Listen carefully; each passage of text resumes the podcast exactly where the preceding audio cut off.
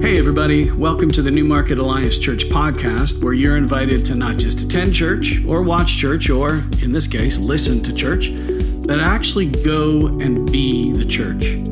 For everything you need to know about our community, be sure to go to newmarketalliance.ca and maybe even drop us a line to let us know you're listening. We read everything you send and we'll be sure to get back to you. Our worship service happens every Sunday at 10 a.m. in person or streaming online.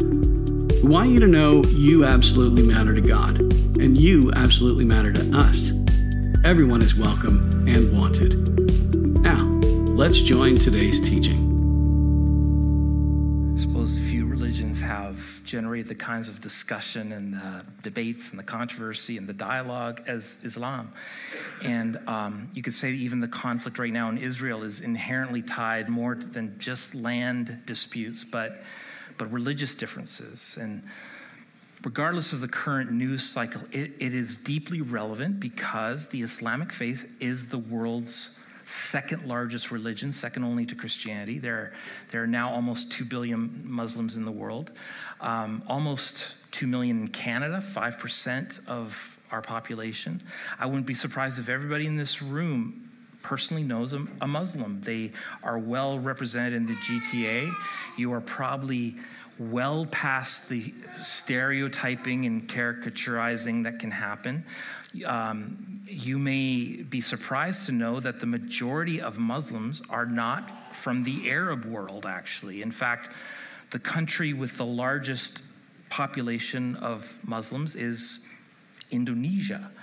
And uh, I certainly hope it's not a surprise to you that the overwhelming majority of Muslims are not uh, radical terrorists, in the same way that the overwhelming majority of Christians are not, you know, conspiracy theorists, Christian nationalist weirdos. Not everyone knows that, uh, for instance, during the, the Persian Gulf War, Islamic nations such as Egypt and Syria and Saudi Arabia and others joined uh, the Western nations to, to fight against uh, Islamic Iraq and, and the invasion of Kuwait. Um, most Muslims in the world condemned the terrorist attacks of 9 11 and the Boston Marathon and, and ISIS Paris attacks. So, so we're not in the business of propagating any, you know, Islamophobia from our church. There's enough of that going on without us adding to it. What is true about the average Muslim is, is that they are someone who is sincerely committed to Allah, which is the Arabic word for God. and the primary goal of the typical Muslim, is, I know this is ironic, me teaching this while, you know, Mani and, and uh, some other Persian families are, are here. So please correct me when any of I get this wrong. But the, the primary goal of the typical Muslim is to be submitted to Allah. In fact, that is what the word Islam means obedience or surrender or submission to Allah. And uh, the word Muslim simply means one who is uh, surrendered or submissive. So Islam is the belief, Muslim is the believer. And uh, here's the question what is the difference? between Islam and the Christian faith? Well, I don't want to lose you right off the bat, but just a little historical context.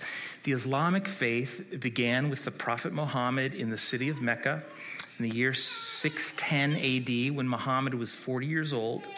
And he is said to have received uh, his first revelation or series of revelations from the angel Gabriel.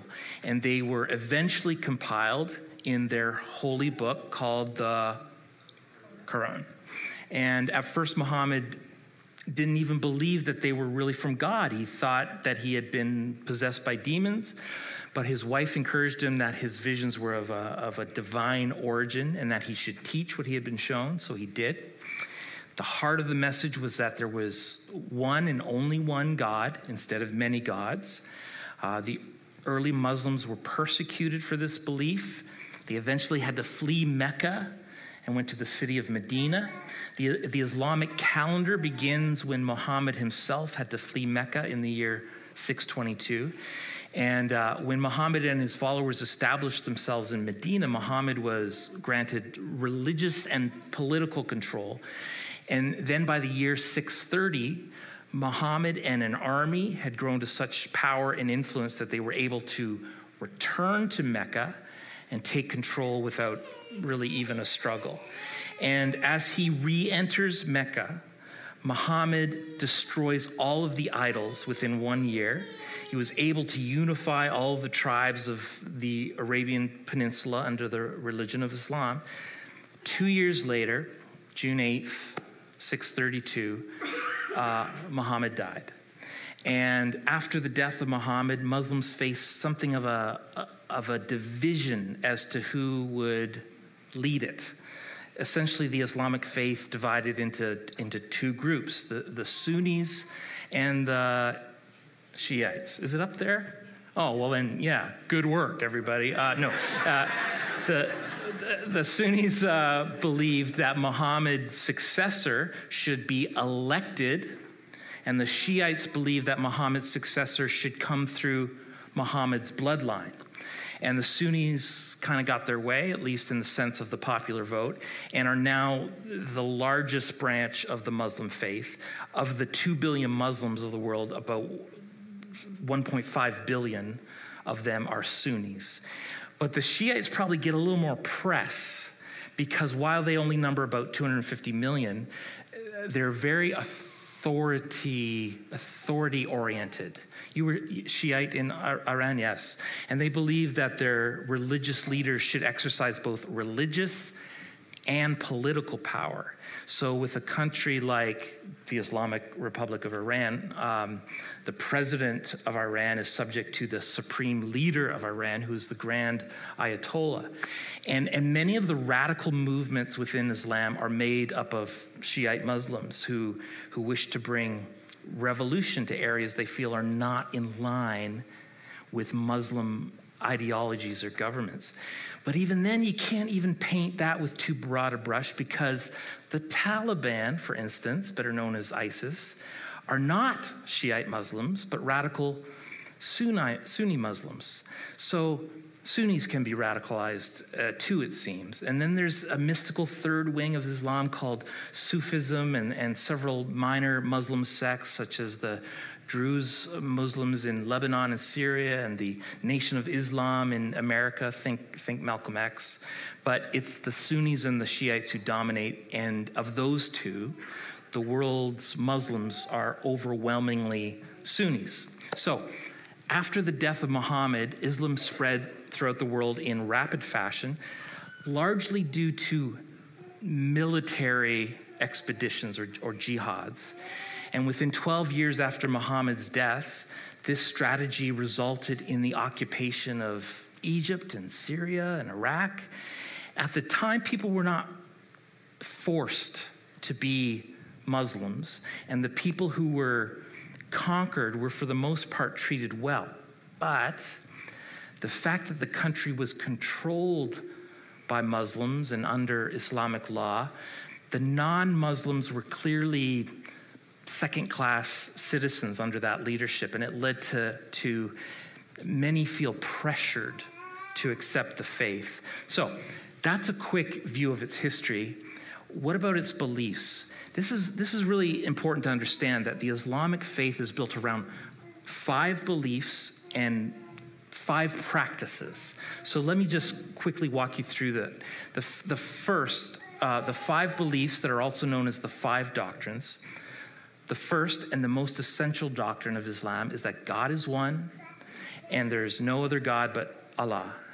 And nothing and no one else is to be associated with God. The second belief is that there is a hierarchy of angels with the angel Gabriel at the top. Uh, according to Islam, everyone who's ever lived has two angels assigned to them one to record all the good deeds, and the other to record all the bad deeds. And there are also bad angels called uh, jinn. It's where we get our word uh, genie from. Third major belief is that every um, uh, that God has sent a, a prophet to all nations to preach the message of there being only one God, including some familiar names to us Adam, uh, Noah, Abraham, Moses, David, Solomon, Jonah, John the Baptist, and, and Jesus. Yes, that Jesus. We'll circle back. Muhammad, however, is the last and the greatest of the prophets and the only prophet who is for all time. The fourth major Islamic belief is that four of the highest ranking prophets were given books of divine revelation or scripture. Those four are Moses, who was given the first five books of the Bible, David, who was given the Psalms, Jesus, who was given the Gospel, and Muhammad, who was given the Quran. But only the Quran is considered to have been preserved in an uncorrupted state and has existed eternally in Arabic in heaven. The final major belief is that the God of the Quran has declared that there will be a day when we will all stand before him in judgment. And on that day, each person's deeds will be weighed in, in the balance.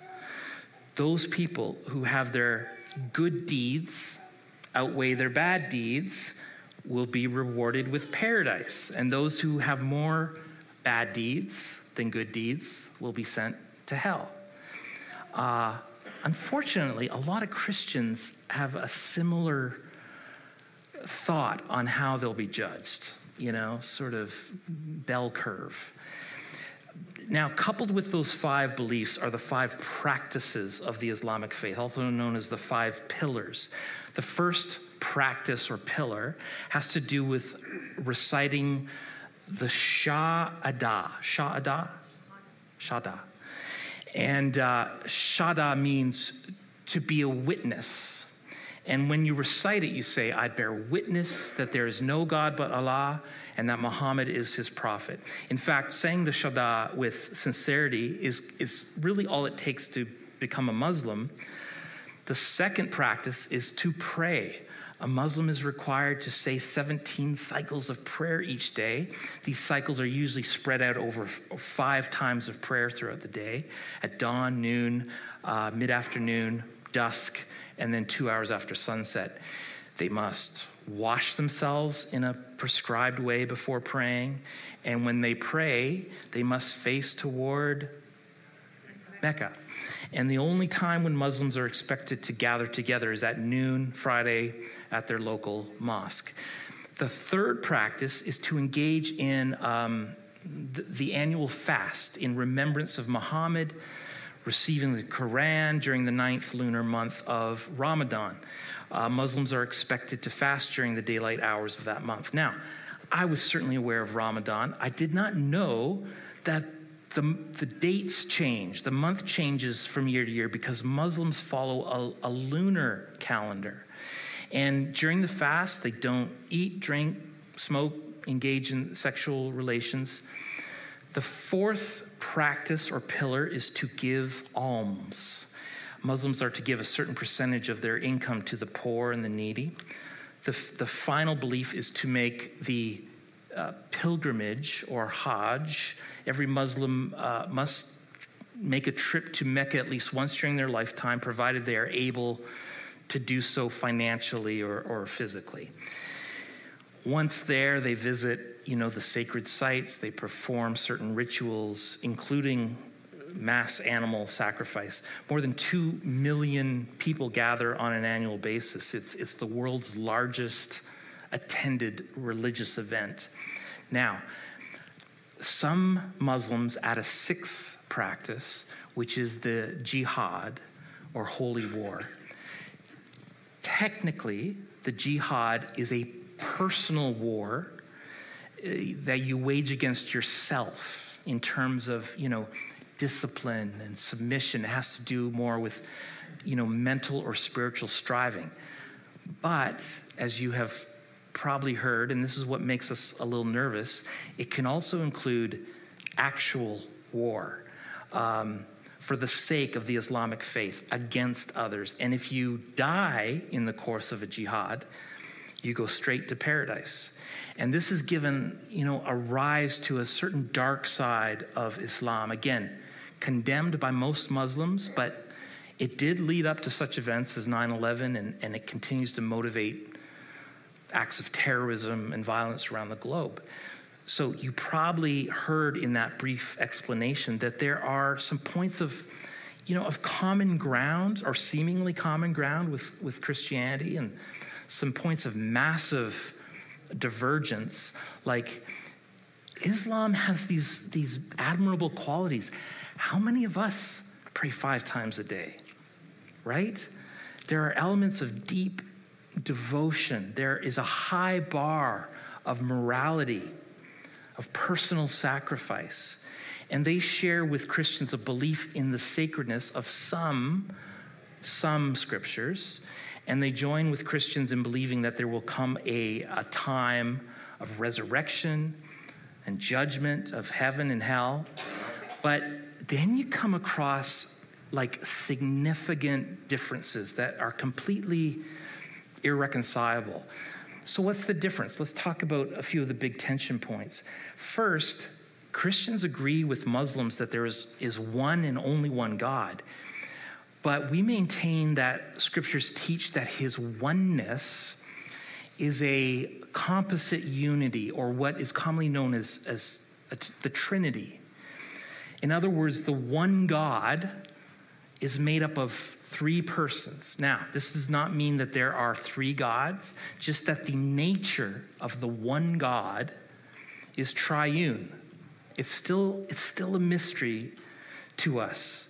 But there is one God the Father, God the Son, God the Holy Spirit, three persons who are one God. So it's not like one plus one plus one equals three. It's more like one times one times one equals one. And when the Bible records Jesus referring to God as his Father and himself as Son, he's not talking about sort of a physical connection. He's actually talking about identity and equality.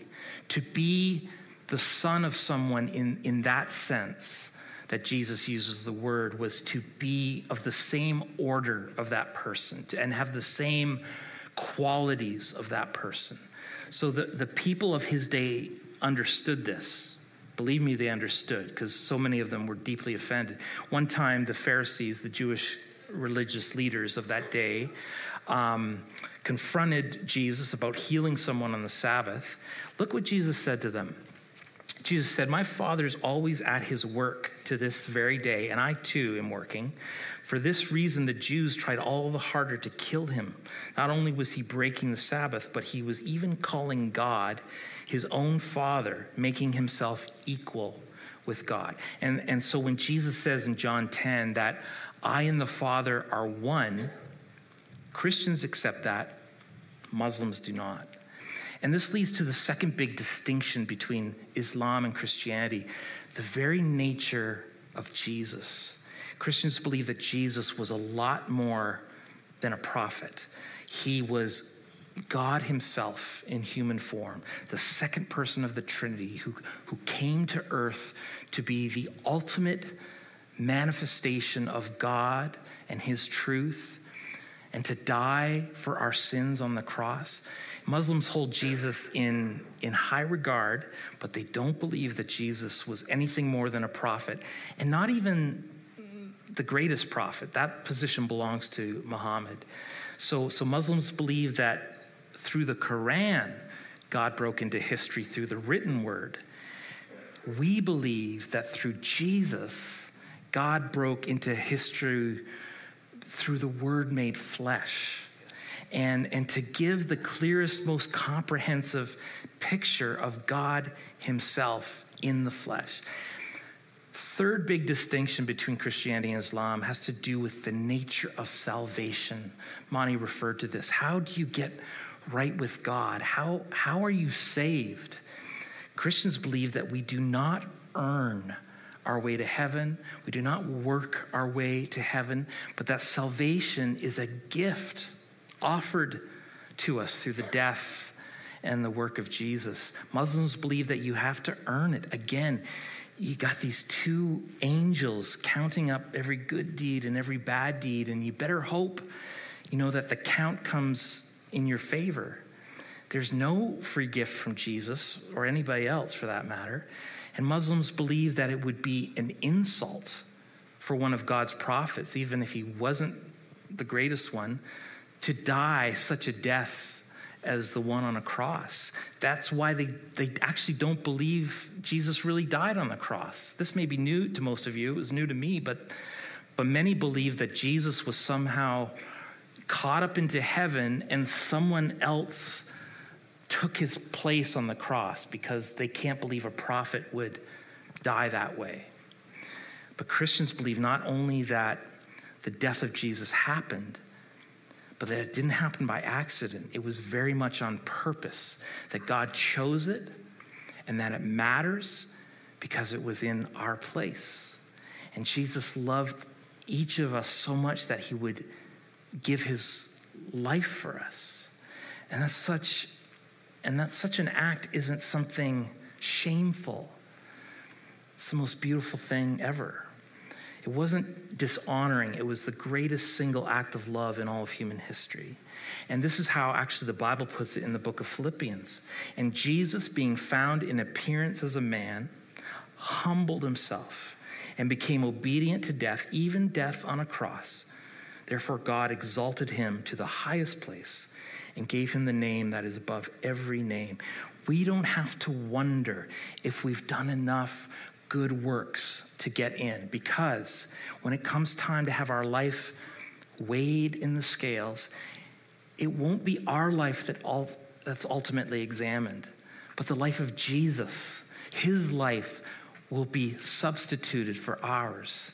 When, when, the, when the judgment books are opened, everything we've done will be blotted out, and under our name will be everything that Christ did. The heart of the Christian message is that we are not saved on the basis of what we do, we're saved on the basis of what was done for us. So, one more uh, point of tension, and it's not in the same category of salvation, but it's, it's no small thing either, and it has to do with violence. There's a myth, and it is a myth, that when it comes to violence and bloodshed, you know, the Bible and the Quran are, are on equal footing. This deserves a whole sermon or sermon series. Many investigators of Christianity are like, well, heck, Christians themselves are either appalled or at least confused about the wars and the bloodshed and the violence in the Old Testament. And it, and it needs more than just two minutes to unpack that. Maybe we could revisit this later uh, about the bloody Bible uh, later. But just to say the difference between Christianity and Islam when it comes to violence is, is profound. And in fact, let's just let the Quran speak for itself. Again, most Muslims condemn the violent acts of Islamic terrorists, but the Quran itself has some tr- troubling passages. There's no other way to put this. When it comes to justifying violence in the name of their faith, it's not like terrorists are making it up. They're, they're getting a context from the Quran. For example, in the second chapter of the Quran, um, there's a passage that teaches that whenever believers meet unbelievers, Muslims are encouraged to smite their neck. And that not only appears in the second chapter, but in the ninth, 47th chapter as well. Let me just quote it directly. When you encounter those who disbelieve, strike at their necks. Then, when you have routed them, bind them firmly. Had God willed, he could have defeated them himself, but he thus tests some of you by means of others. As for those who are killed in the way of God, he will not let their deeds go to waste. He will guide them and will improve their state of mind and will admit them into paradise which he has identified for them. Islamic tradition approves of violence against infidels and those who leave Islam as their native religion. And to this day, reports of someone who converts to Christianity in an Islamic country show that many are charged with blasphemy and even executed. And then there's this quote that is attributed directly to Muhammad Uh, the sword is the key of heaven and hell. A drop of blood shed in the cause of Allah, a night spent in arms, is of more avail than two months of fasting or prayer. Whoever falls in battle, his sins are forgiven, and at the day of judgment, his limbs shall be supplied by the wings of angels and cherubim. Friends, when you have that kind of rhetoric, coupled with the kind of reward, you're going to get some takers. And, and that's what we have seen happen. And all it takes for this kind of jihad is for a Muslim leader to issue a fatwa, which is a legal ruling by a man of high standing in Islam that, that someone is in violation of Islamic principles and should be punished by faithful Muslims.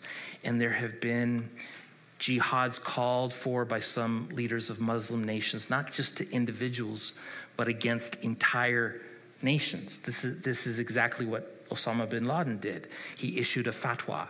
And let me read it to you verbatim. The ruling to kill the Americans and their allies, civilians and military, is an individual duty for every Muslim who can do it in any country in which it is possible to do it. And of course, we know what happened. So, while Islam itself implies peace, as Muslims will quickly tell you, the Quran contains these clarion calls for violence. And when Islam is opposed, the Quran states, and I quote, fight them, the non believers, so that Allah may punish them at your hands and put them to shame. Again, I hope to address one day um, some of the violence recorded in the Old Testament, um, but it is very much unlike the Quran when you study the biblical record, and it is actually marked by more mercy and restraint. So please be patient with me for not addressing what you might see as a contradiction or hypocrisy. There are good answers uh, that we just don't have time for today. One more uh, divide between Christianity and Islam also explains why there's a lot of hostility from some Muslims, and that divide is over Jerusalem. And Jerusalem is a flashpoint. It always is. It's at the heart of the Israeli Palestinian conflict because both groups consider it their capital. It contains Judaism's holiest site, Islam's third holiest site, and what arguably is, is Christianity's most sacred sites. Uh, for Jews, we talked about it last week, uh, in Jerusalem is the site of the temple, which was built on the very place where the great patriarch of the Old Testament, Abraham, was about to sacrifice his son Isaac. So the only remaining part of the temple is the western wall or the Wailing Wall. Uh, it's the only surviving remnant of the second temple, and uh, uh, we showed it last week. This is what it looks like today. To Christians, Jerusalem is the site, of course, of the Last Supper, the death, the burial, the resurrection of, of Christ. The, the church of the Holy uh, Sepulchre in Jerusalem is said to be built on the site where those events took place. Uh, this is what it looks like. Um, I was there, as some of you were. Um, uh, kind of disheartening how it's it's been I don't know, turned into something kind of gaudy and, and religious. There's actually a little debate about where the actual tomb would have been. There's another potential place just down the road from there. Uh, and I'm a little more partial to it for no other reason than the place where Jesus was crucified was called Golgotha, the mount uh, or, or place of the skull. And so just look at this other location. I mean, what do you see? Um, and right under there is, is uh, a tomb. Um, regardless, Jerusalem is sacred to Muslims because Muhammad is said to have ascended to heaven from the stone that is now enclosed by the Dome of the Rock on Jerusalem's Temple Mount. This is what the Dome of the Rock looks like. That mosque is considered to be uh, the third holiest mosque in the Muslim world after the ones in Mecca and Medina. So, in some ways, you could argue this part of Old Jerusalem might ironically be one of the safest places that you can visit in the world because you have the invested interest of three faith groups Christians, Muslims, Jews uh, making sure that nothing happens to these holy places because uh, of, of their holy sites. But this isn't about a place. And, and this is what may be helpful to understand in the wider cultural context. This is about a, a goal and it's really at the heart of Islam. Muslims believe that humans are born good, but are corrupted by non Islamic cultures. It's very different than the Christian faith that sees all humans being born into sin, you know, and our problem isn't the culture, it's our heart. And for Muslims, the problem isn't sin as much as living in cultures and societies and under governments that don't follow Islamic law. So, the way to battle that corruption is to put everything and everyone under Islamic law.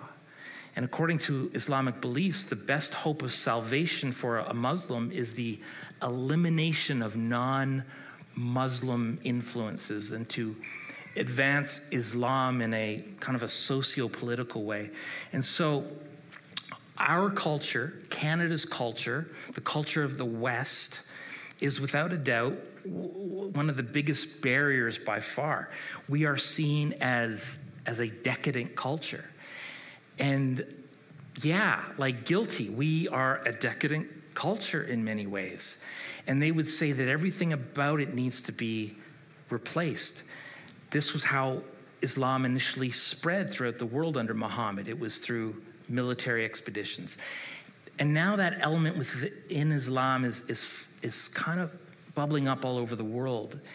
In that sense, it has been said that Islam is the world's only major faith that can truly be defined as political. A famous book that came out before 9 11 called The Clash of Civilizations predicted this and some would argue it's only getting more heated. So the difference between Christianity and Islam are stark. It's those differences that are at the heart of Christianity's appeal, though, to Muslims. Like, there was a fascinating study conducted by the Fuller Theological Seminary who surveyed 750 Muslims who had converted to Christianity.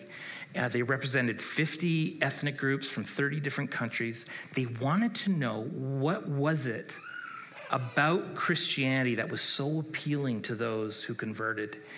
And it was everything that we've talked about today, everything that Manny talked about.